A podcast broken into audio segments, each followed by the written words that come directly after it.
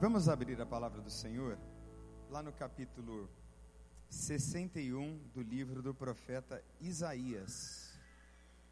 Isaías 61, nós vamos ler a partir do primeiro verso. Isaías 61, a partir do primeiro verso. A versão que nós adotamos na igreja é a nova versão internacional. Por isso, o nosso texto pode ser diferente de algumas versões, mas a mensagem é a mesma.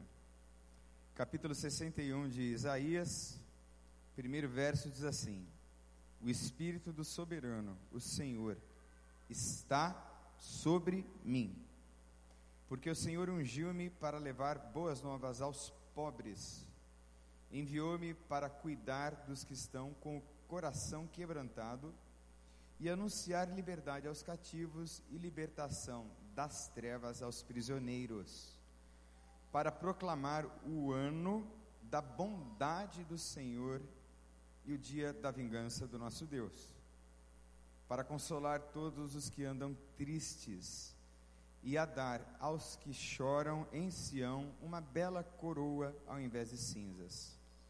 Óleo de alegria ao invés de pranto, manto de louvor ao invés de espírito deprimido.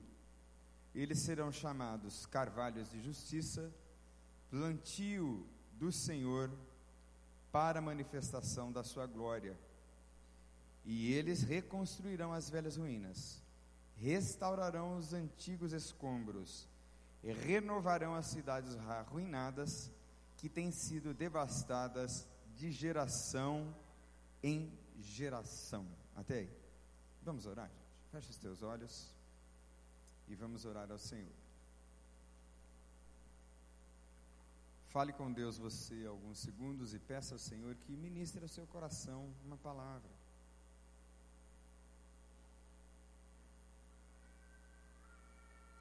Pai, nós estamos na tua casa e bendizemos o teu nome, Senhor, porque se estamos aqui, é obra tua, é vontade tua e é expressão também do teu amor.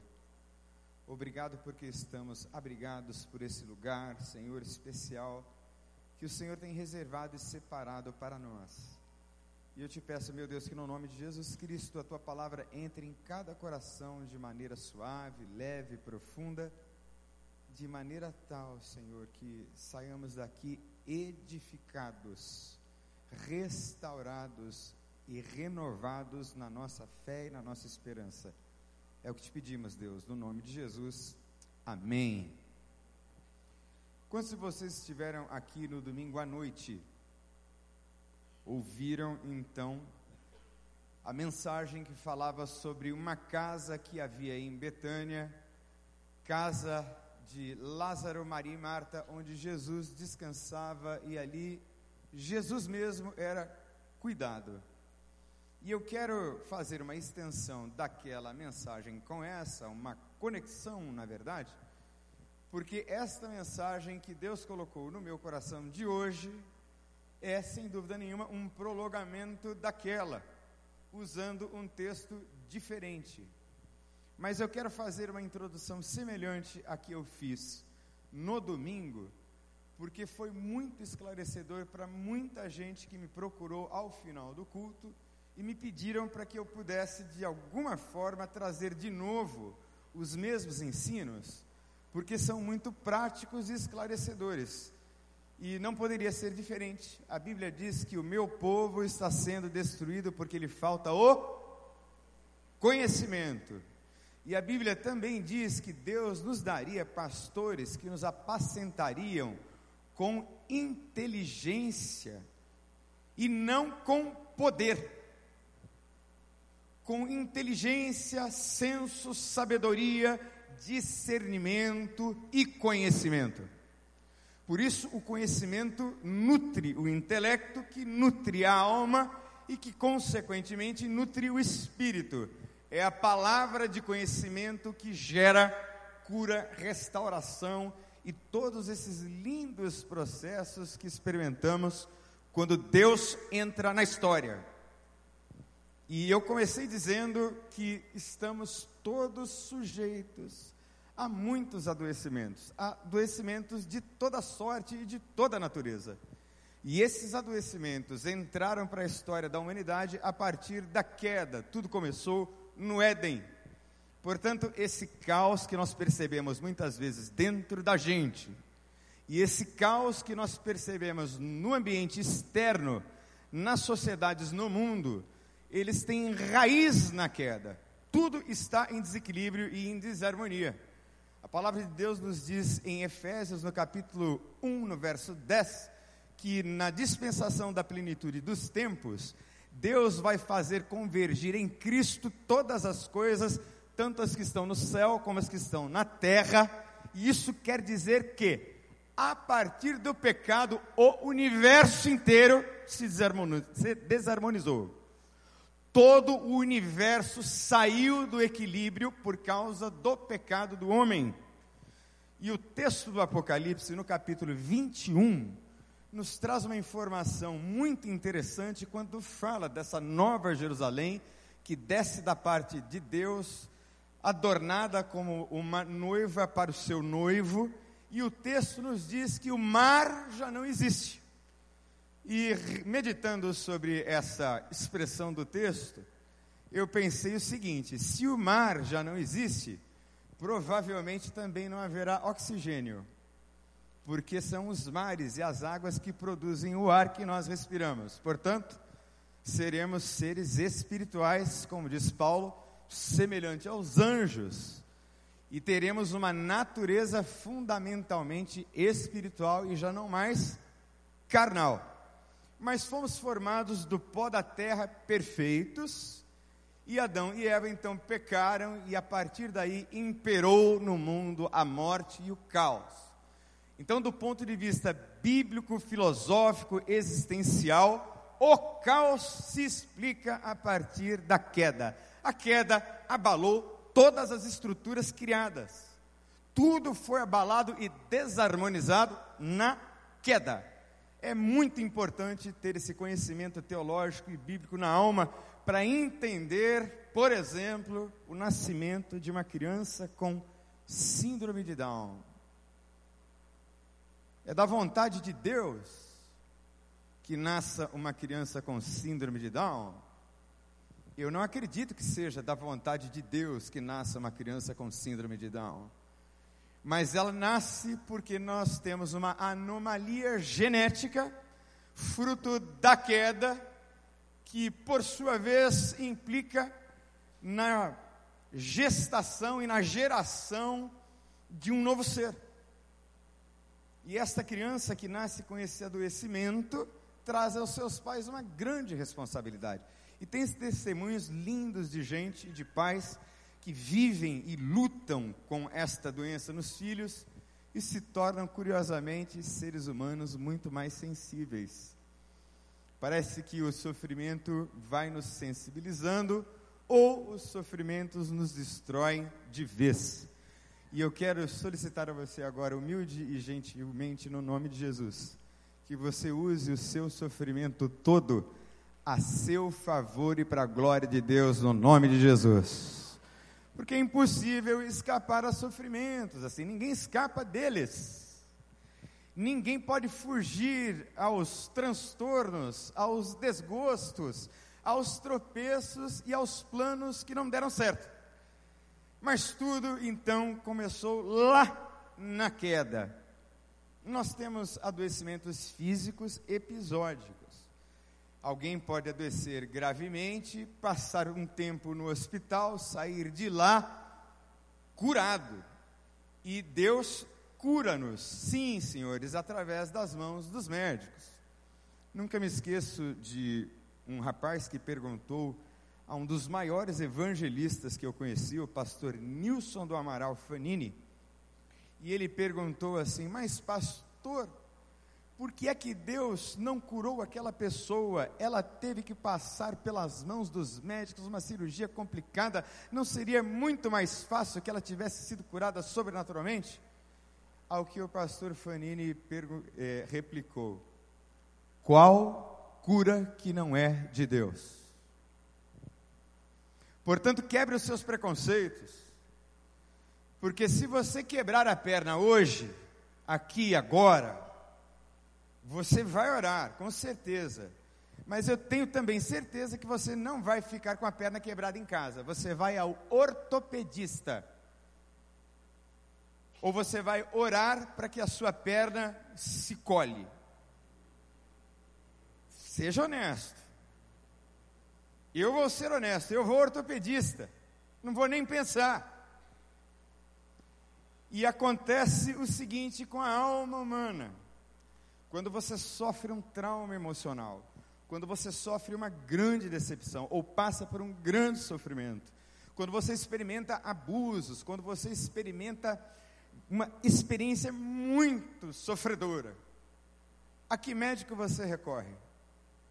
A quem você busca? Então vão nascendo aleijões na alma, fruto das nossas vivências traumáticas e difíceis. E aí a gente vai caminhando como quem caminha com a perna quebrada a vida inteira.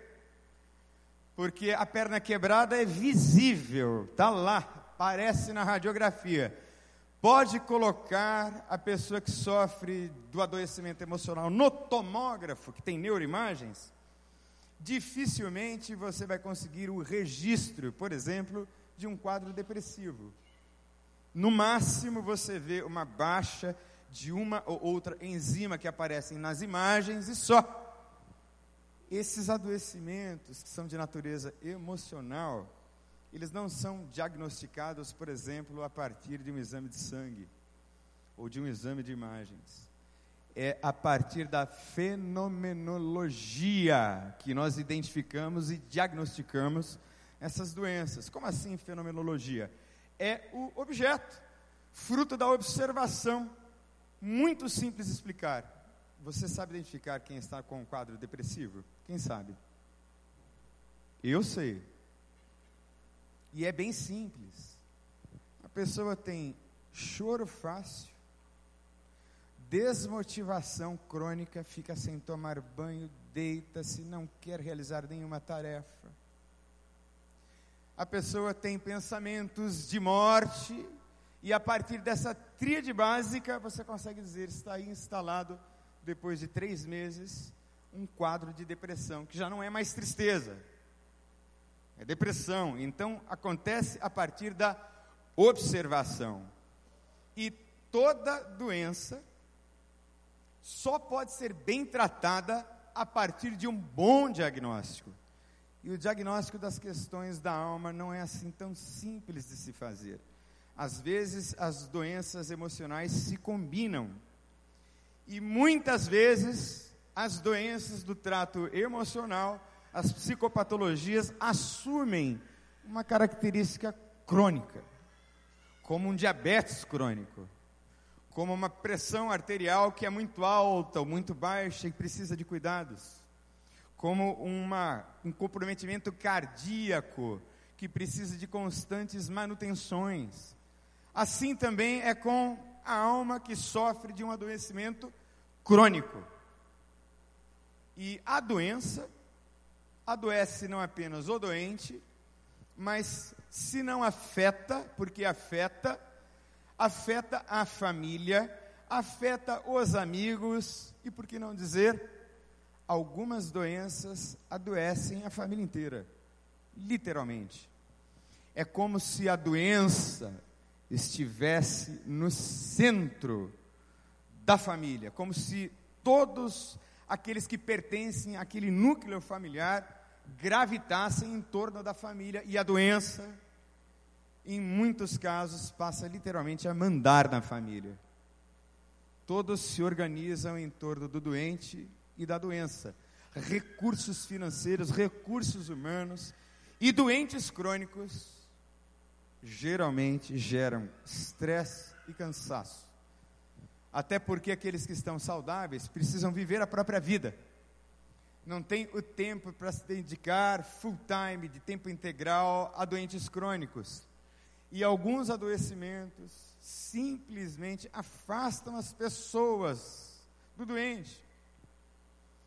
Ninguém quer, via de regra, ficar perto de um deprimido. E muitas vezes ninguém quer ficar perto de deprimido por medo da depressão ser contagiosa. Ou pelo menos, se você estiver perto de uma pessoa deprimida, você consegue mesmo sentir a tristeza que vem de dentro e que vem da alma. E é desesperador para pessoas que sofrem assim, pior do que a doença, a solidão. A solidão de se verem entregues à própria sorte.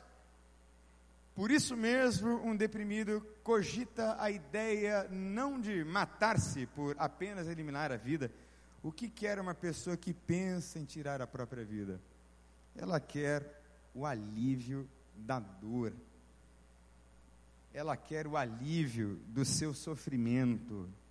Ela quer um bálsamo para se ver livre da dor. E mais uma vez, Toda doença só pode ser tratada a contento a partir de um bom diagnóstico. E aqui no Celebrando a Vida, nós oferecemos a oportunidade de você se perceber e se enxergar. Isso começa acontecendo a partir do nosso primeiro passo. Porque no nosso primeiro passo, no celebrando a vida, nós admitimos que somos impotentes diante de muitas de nossas questões, e essas questões envolvem aí todo tipo de adoecimento ou dinâmica adoecida na vida. Há gente que sofre de maneira muito diferenciada da outra. Ninguém, por exemplo, vai questionar o caráter do canceroso.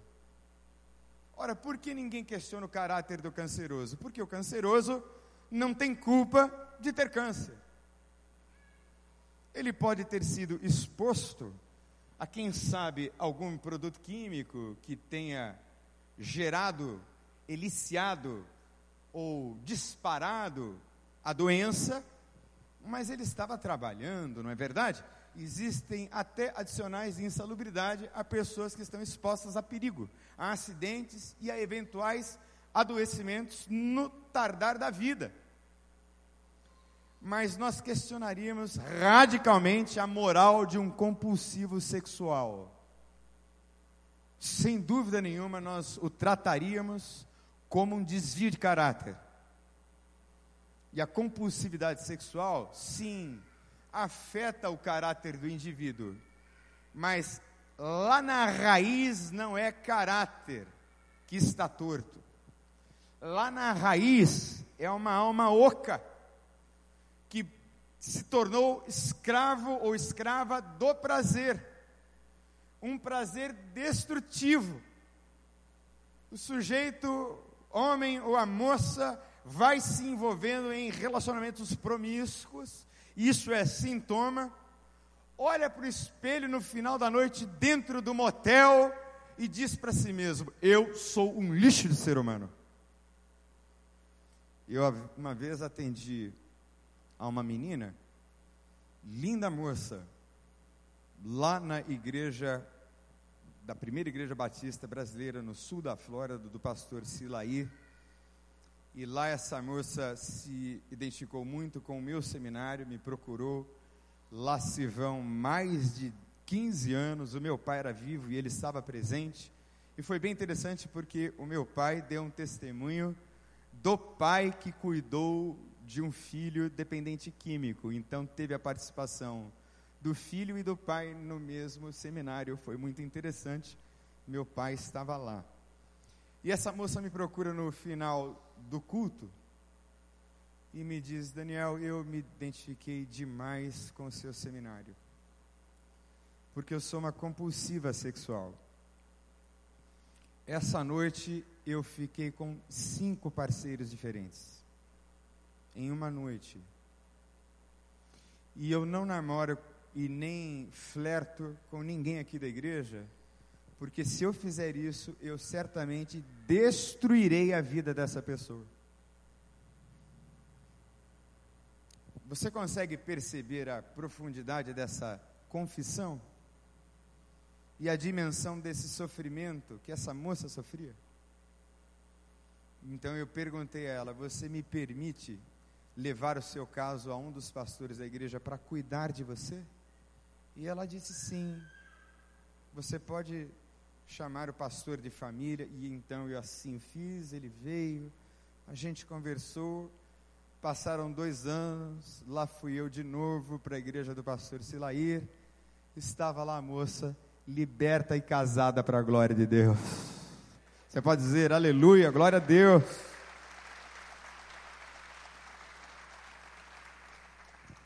O que é que a gente não faz no celebrando ou evitamos fazer ao máximo? Nós não julgamos. Quem é que conhece a história dessa menina que se transformou numa compulsiva sexual nos detalhes? Quem é que vestiu os sapatos dela? Quem é que viveu os abusos que ela viveu? Quem é que conhece a história daquela pessoa? Então, por favor, o comportamento, por mais louco que apareça aqui na superfície, tem uma raiz histórica. E essa raiz histórica precisa ser respeitada. A doença se inscreveu na vida da pessoa, se colou a ela, mas chegou a hora da libertação, porque o Espírito Santo de Deus nos foi dado, ele está derramado. E esta profecia que eu li do texto de Isaías é uma referência a Jesus, é uma referência ao Messias, é uma referência ao Cristo que haveria de vir, e também uma referência aos seus seguidores aos seus discípulos, aos seus cuidadores. Deixa eu voltar um pouquinho. Repita comigo. Toda doença, toda questão só pode ser tratada a partir de um bom diagnóstico. Meu amigo, se você não sabe direito o que você tem, você não vai ser tratado bem nunca. Agora, é fácil uh, receber o diagnóstico de uma gripe. Receber diagnóstico de um câncer é mais difícil. Pior ainda é receber outros tipos de diagnóstico que mostram quão frágil você é. Porque ninguém gosta de se apresentar fraco, frágil e vulnerável ao outro. Mas é exatamente isso que o Celebrando a Vida tenta fazer, assim, logo no primeiro passo. Você é impotente perante esta dor, esta doença, esse sofrimento, esta dinâmica familiar adoecida, seja lá o que for, porque você já tentou de tudo e tudo que você tentou não deu certo, não funcionou. Foi para lá, veio para cá, fez campanha dali, campanha de cá, e a coisa não aconteceu. E Deus, na sua soberania, pode operar sim um milagre instantaneamente.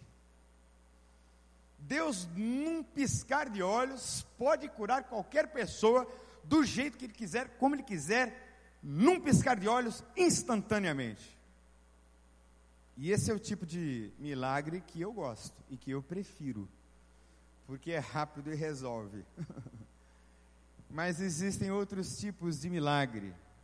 São milagres processuais, como os de Elias na caverna.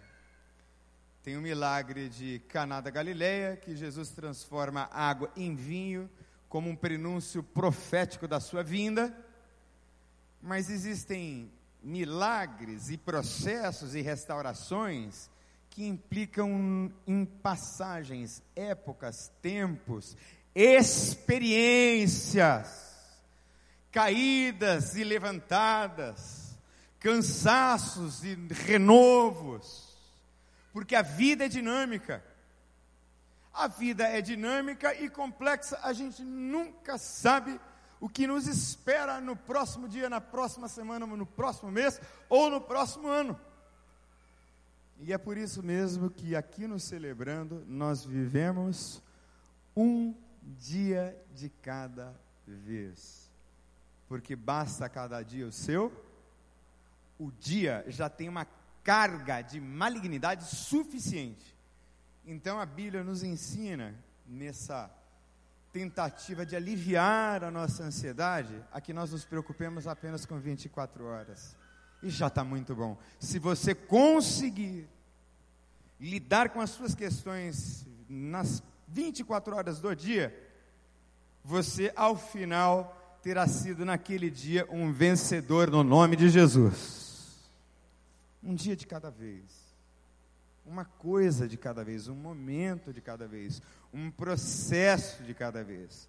E esse processo nos ajuda a entender que somos impotentes, a gente não tem força. É preciso ajuda e intervenção de Deus e intervenção humana. E ao mesmo tempo, a intervenção de Deus se dá pelas mãos dos homens. Por que é que é assim? É porque Deus escolheu que fosse assim. Deus escolheu gente para cuidar de gente. Somos como os seus representantes. E o texto nos apresenta algumas verdades sobre restauração.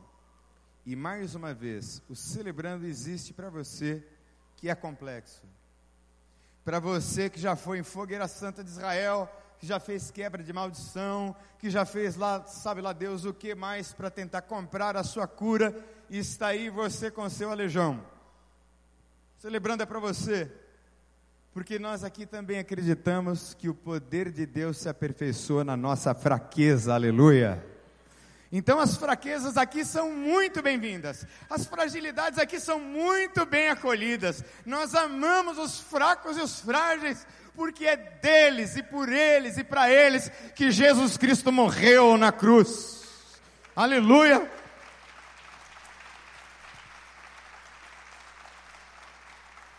A gente anseia pelos fragilizados. Porque são eles que Deus ama, que Deus amou. Aliás, o dito forte não precisa de Deus. Se nós entrássemos aqui num condomínio desses de luxo e tentássemos evangelizar um desses auto-empresários, provavelmente alguns deles nos diriam: eu não preciso dessa muleta para atravessar a vida que você chama de Deus e de Evangelho. Veja aqui o meu belo palácio e as minhas belas casas e os meus belos patrimônios. Mas para mim, que cheguei lá no fundo do poço, onde não havia mais possibilidade de descer mais, foi fácil a palavra porque a palavra me veio no momento do meu maior quebrantamento, do meu maior sofrimento. E eu não sei se esse é o seu caso, mas se for o seu caso, você está no lugar certo. Aleluia. Você está no celebrando a vida. Você está no lugar de gente fraca. E nisso a honra. Porque nessa consciência de fragilidade, também a lucidez.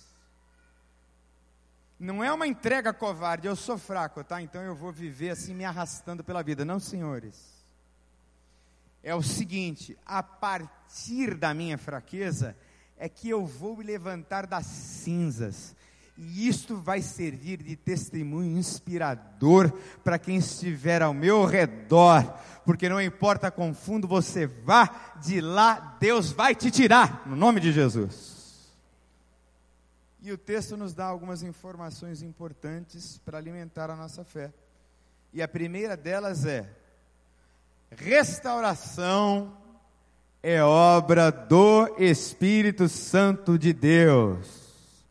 Porque o texto começa dizendo que o Espírito de Deus está sobre mim. E quem está falando isso é Isaías acerca de Jesus. Ele profetizou, é o Espírito. Portanto, celebrando não é uma terapia, porque não tem mediação de profissionais. Como nos disse a nossa irmã Roseni, que nos treinou, e estará de novo conosco no nosso Congresso de Espiritualidade e Saúde Emocional, nos celebrando a cura sai pela boca e entra pelo ouvido. Você pode repetir comigo? A cura sai pela boca e entra pelo ouvido. E no celebrando é isso. Você se rasga.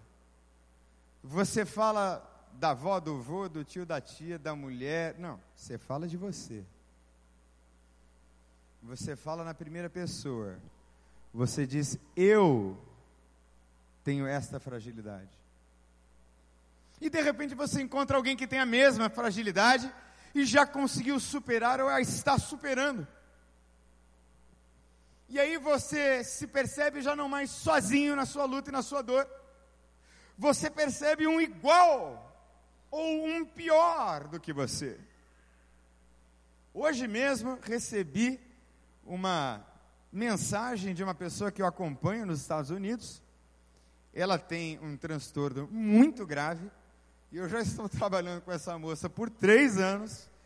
E finalmente, depois de três anos, ela foi ao Celebrando a Vida lá nos Estados Unidos, aleluia. E aí, eu tive que dizer a ela: como vale a pena, vez por outra, a gente ouvir a voz do pastor e do terapeuta. E ela me disse: Eu não tenho problema. Eu disse: Clarifique, como assim não tem problema? Você é o problema. Você é a personificação da problemática. Como assim? Aí ela me clarificou. Ela me disse: É que lá eu ouvi de abusos sexuais dentro da família. Lá eu ouvi de abusos de toda ordem. E eu fiquei assustada e ao mesmo tempo foi como se Deus me desse um tapão na cara.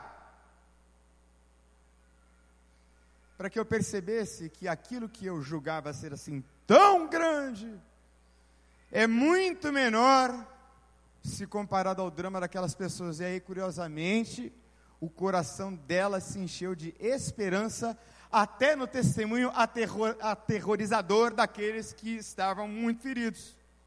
É a mágica do celebrando tem mágica.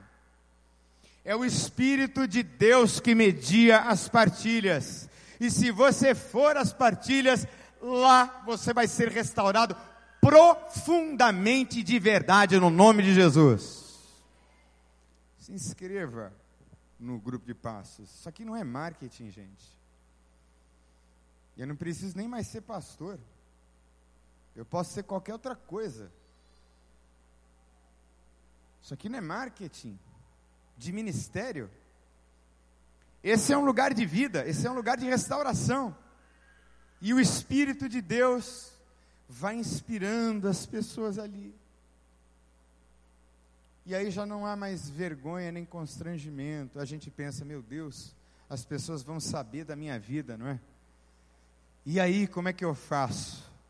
você dá o passo de coragem e aí você vai perceber que ninguém conta nada de ninguém, porque, como dizia o samba paulista, se gritar, pega ladrão, não fica um, meu irmão. Diga assim comigo: aqui no Celebrando, só tem réu confesso. Pode dizer aleluia. Só réu confesso. Só réu, confesso. E é essa confissão que vai gerando cura, vai gerando libertação, e de repente não vai mais fluir doença de você. Vai se cumprir a profecia que saiu da boca de Jesus, do seu interior fluirão rios de água viva, aleluia. É isso que é restauração, obra do Espírito Santo de Deus. Segunda coisa importante desse texto é que não há cuidado sem palavra. Não há. O cuidado começa a partir do trato que vem das nossas palavras, do que a gente diz ao outro, ou do que a gente não diz, que é pior. Aliás, eu não sei o que é pior, não dizer ou dizer algumas besteiras que não deveriam ser ditas. Mas não falar é um problema. Não comunicar é grave. Não se abrir é guardar a doença lá dentro, é acasalar a doença. Falar é importantíssimo. Falar é absolutamente imprescindível. Abrir o coração, comunicar, abrir o coração e confessar. Um paciente meu ah, teve o pai que adoeceu gravemente com um tumor benigno. Mas o médico disse ao meu paciente que o seu pai tinha um tumor e virou as costas e foi embora. Você pode imaginar o desespero do rapaz? E aí ele foi enfermeira, a enfermeira olhou, olha, o tumor é benigno, mas aí ele foi ao seu pai e o seu pai estava com muitas dores. No lugar do tumor, estava visível o tumor, mesmo ah, sem que você cortasse o doente, obviamente, enorme. Uma massa branca, benigna, mas um tumor. E ele não sabia se era benigno, maligno, se o pai ia morrer ou não, porque o pai estava gritando de dores. E aí então eu disse: Olha, eu vou passar os laudos para minha filha, que agora já está no quarto ano de medicina, para ela dar uma olhada. E aí, a minha filha Nicole conseguiu é, fazer uma coisa extraordinária ela conseguiu trazer paz ao coração do meu paciente. Ela disse: Olá, e disse o nome do meu paciente. Aqui é a filha do Daniel Camaforte. Ainda estou na metade do curso de medicina, mas as poucas características do laudo, como o tamanho encontrado no cordão espermático, que é pequeno, e a ausência de lesão nos linfonodos, que sugeriria metástase, são características de um tumor benigno. Além disso, a palavra câncer, que é utilizada exclusivamente para quando tem presença de malignidade, também não aparece em nenhum momento do laudo.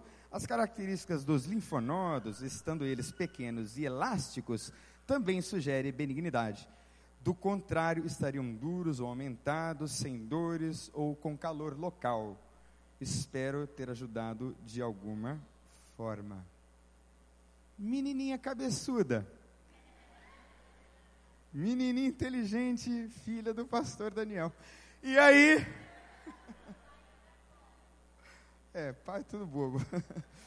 Mas o rapaz respondeu: Muito obrigado. Nossa, que alegria! porque o tumor é benigno. Obrigado. Restauração implica em proclamação. Cuidado vem pela palavra. Palavras abençoam, palavras amaldiçoam. Está lá no livro de Tiago e não convém que seja assim. De uma mesma fonte procede a bênção e a maldição. E eu penso que não cuidar pode ser, em certo sentido, uma coisa maldita para o outro. E o alerta de Tiago também se dá na seguinte direção, preste atenção. Aquele, pois, que sabe fazer o bem e não faz, comete pecado. Pecado por omissão, pecado por não fazer, pecado por dedicar-se a si só.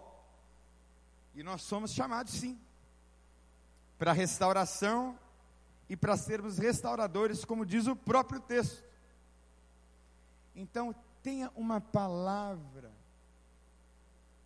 animadora, acolhedora, acalentadora, abençoadora, animadora e encorajadora na boca e no coração. Até porque fala a boca do que está cheio o coração. Então, cuidado implica em palavras de sabedoria. É tão importante a questão da palavra que Jesus é chamado pelo evangelista de João, o evangelista João, perdão, ele é chamado de a palavra viva encarnada. Jesus é a palavra. Ele é a palavra que dá vida, ele é o Logos espermáticos. É a palavra que produz vida. E que todas as palavras que saiam da sua boca produzam vida e não morte, em nome de Jesus. Palavras de vida sem julgamento, palavras de amor e carinho, palavras de acolhimento. Terceiro aspecto aqui é que quem cuida caminha junto. Porque no verso 2 nós lemos que ele veio para consolar todos os tristes, ou todos os que choram. Ora, a Bíblia diz: alegrai-vos com os que se alegram e aconselhai os que choram, não é isso? Sim ou não? Não, senhores e senhoritas, ou senhoras. Alegrai-vos com os que se alegram e chorai com os que choram. Não é para aconselhar, para dar direção, solução mágica, porque a gente acha que a gente tem que ter palavra para tudo, solução para tudo. E nem sempre a gente tem solução para tudo. Às vezes a gente pode encaminhar a questão, mas muitas vezes o que o sujeito quer, o que a pessoa quer, é só alguém que chore junto. É só alguém que sofra junto. É só alguém que esteja ali. Só para ficar do lado. Para abraçar. Gente, ontem eu assisti um filme lindo, lindo, maravilhoso. Título em inglês: I'm not ashamed. Eu não tenho vergonha. Ou eu não tenho vergonha, não estou envergonhada. Se você procurar no Netflix, vai aparecer como Uma Vida com Propósito. Mas é I'm Not Ashamed, eu não tenho vergonha. E conta a história de uma menina cristã que foi a primeira menina a ser morta no pior tiroteio nos Estados Unidos que aconteceu em uma escola no Columbine High School. Quem se lembra do tiroteio de Columbine. Aquele documentarista Tim Moore fez um documentário específico sobre o que aconteceu ali em Columbine. E essa menina era uma menina cristã que guardava a sua fé e o filme é muito realista, porque mostra as lutas de fé da menina, mostram as caídas da menina, os atropelos e os tropeços, mas no final a determinação dela em continuar sendo uma luz no meio das trevas. Que coisa linda a história da menina. E ela foi caminhando junto com todos os seus amigos adoecidos de toda sorte e forma.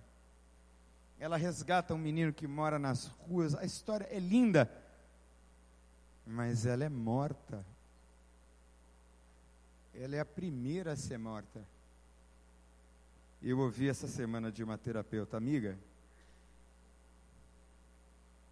o seguinte: Daniel, Deus está levantando pastores e uma igreja que veja a vida tal como ela é, não fazendo uma fantasia espiritualizada de uma vida tal como ela não é. porque nós julgaríamos injusto da parte de Deus que uma santa menina de Deus, que é uma luz no meio das trevas, fosse simplesmente a primeira a ser morta.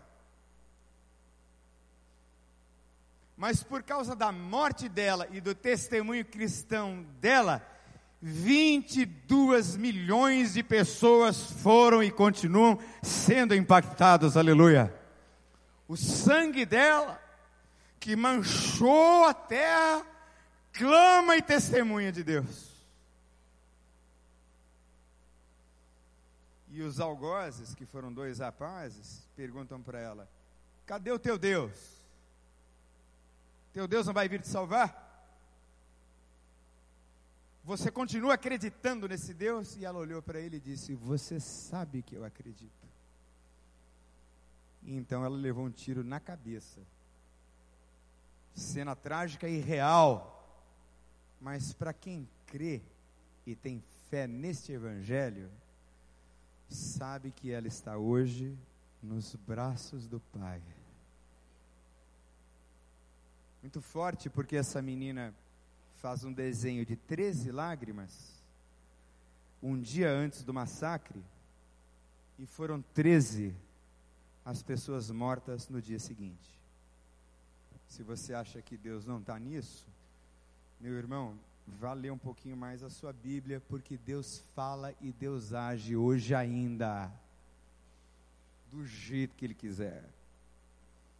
Quarta coisa importante, no cuidado, Deus é glorificado, a fim de que se chamem carvalhos ou árvores de justiça, plantação do Senhor, para que ele seja glorificado.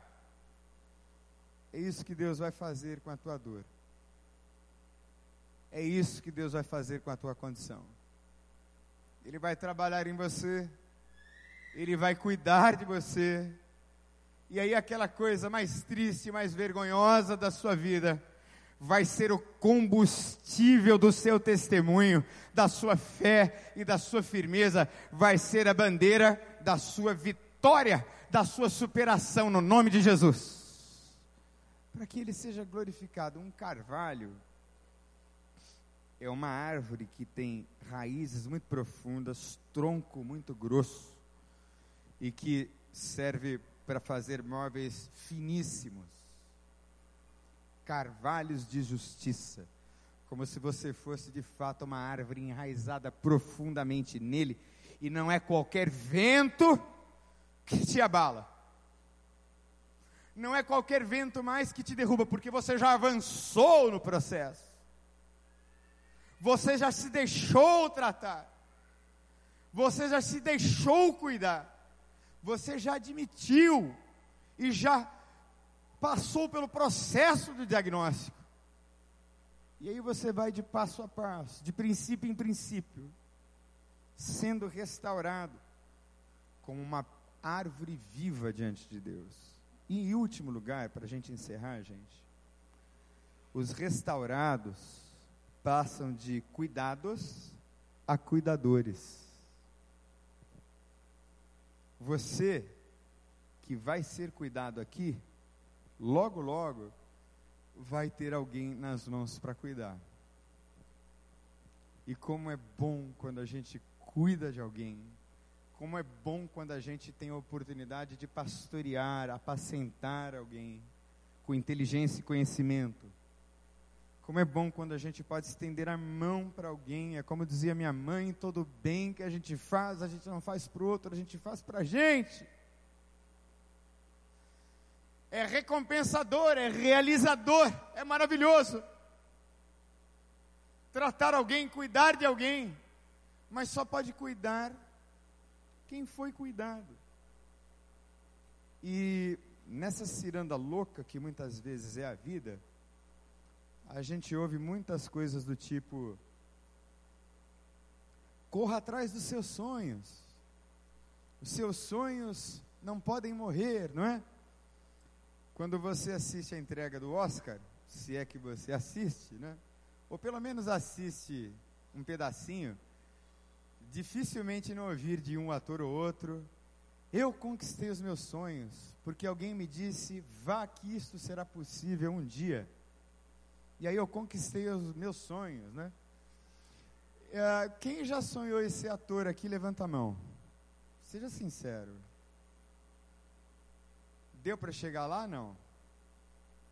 Não, né? Quem aqui já sonhou em ser é, líder de banda de rock, eu, eu já sonhei. Eu tinha uma banda de heavy metal na minha casa. Eu não sei se você conhece aqui algumas bandas. Eu ouvia Slayer, Exodus, Destruction. Eu só via assim banda leve. Iron Maiden, Black Sabbath, coisa assim leve. E aí foi curioso porque a gente estava assistindo é, Bento Carneiro, Vampiro Brasileiro. Quem é que se lembra? De tarde no domingo, E aí o Bento Carneiro falou assim: vou lhe pichar uma maldição. Tava assim, meu pai, minha mãe, todo mundo na sala. E aí o Bento Carneiro disse: vou lhe pichar uma maldição. Tomara que você goste de dormir à tarde no domingo e seu filho decida ter uma banda de rock na garagem. Ah, era eu. e eu tocava baixo. Você imagina, era uma destruição total. E o meu pai debaixo daquele terrível flagelo. Mas o que eu quero dizer a você é o seguinte: reordene os seus sonhos. Porque a gente sonha, às vezes, sonhos que não são sonhos razoáveis. E se o seu sonho não deu certo, amigo, troca de sonho. Troca de perspectiva. Porque você fica lá preso no sonho que não aconteceu e não sonha mais nada.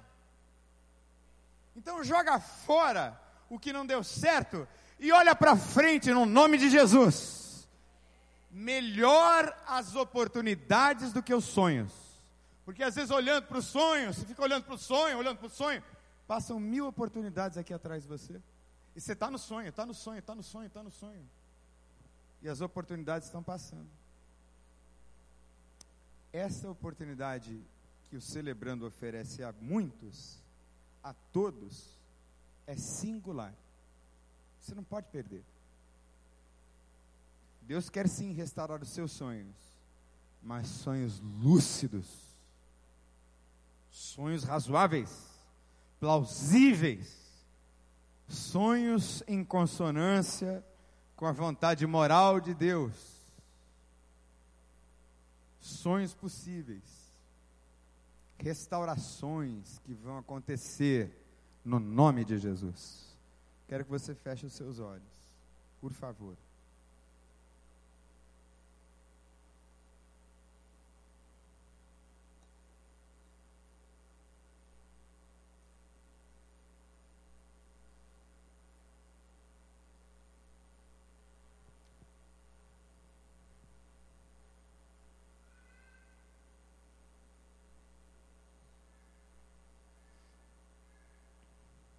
Você precisa ser cuidado.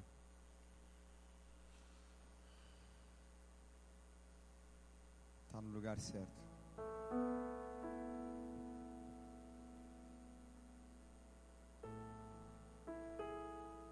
Aqui é lugar de restauração mesmo. Porque Ele nos amou.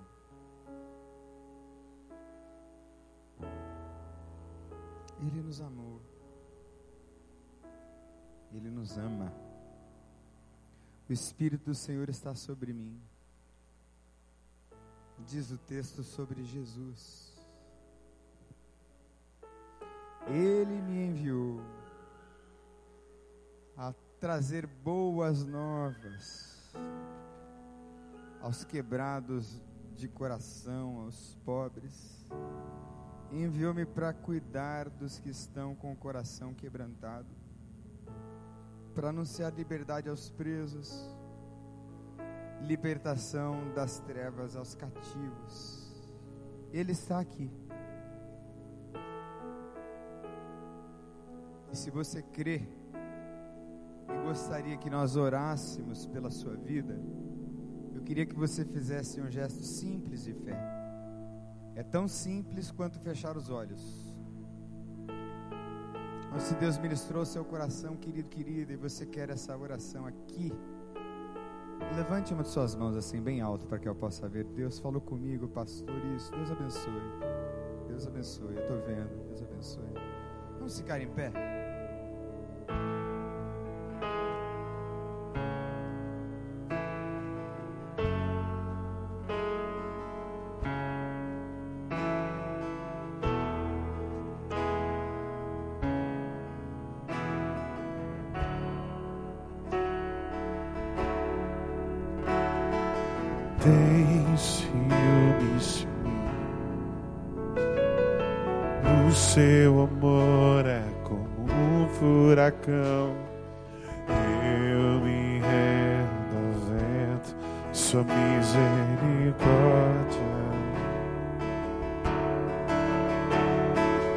Então, de repente, não vejo mais minhas aflições, eu só vejo a glória. Percebo quão maravilhoso Ele é, o quanto Ele me quer.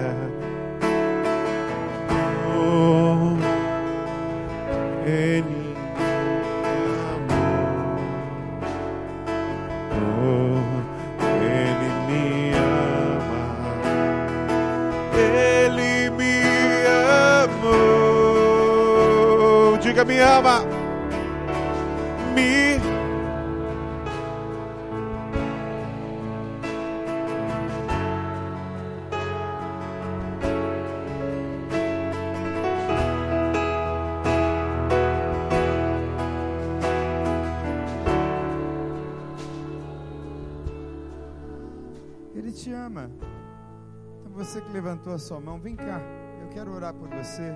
Sai do seu lugar em nome de Jesus. Vem cá. Pode vir. Sem nenhum constrangimento. E mais, você sabe que você precisa vir? Venha em nome de Jesus. Vem cá. Deus ministrou seu coração. Vem, querido. Aqui é lugar de cuidado, não é lugar de julgamento. Ninguém vai te fazer e aplicar nenhum questionário para saber de intimidades suas. Nada disso. Aqui é lugar de restauração, de não julgamento. Aqui é lugar de acolhimento, de aceitação, de respeito à dor do outro. Então vem em nome de Jesus, vem cá. Deus está te chamando, vem. Vem cá. Em nome de Jesus. Em nome de Jesus, vem. Você sabe que você precisa ver. Sai daí do seu lugar e vem para cá agora, em nome de Jesus. Vem. Vem cá. Vem. Não resiste, não. Pai, em nome de Jesus. Em nome de Jesus em nome de Jesus e por causa de Jesus e por causa daquilo que está consumado na cruz. Vem sobre eles, Deus, com restauração, com vida, com paz, com esperança, com alegria, com libertação em nome de Jesus. Traz aos cativos óleo de alegria ao invés de pranto vestes de louvor ao invés de espírito angustiado, para que sejam chamados carvalhos de justiça, plantados na casa do nosso Deus. Toma esses teus filhos amados nas tuas mãos, Senhor, são teus, é o que eu te peço, neste nome doce e maravilhoso, nome de Jesus. Amém. Gente, vocês que estão aqui na frente, olhem assim para mim. Se é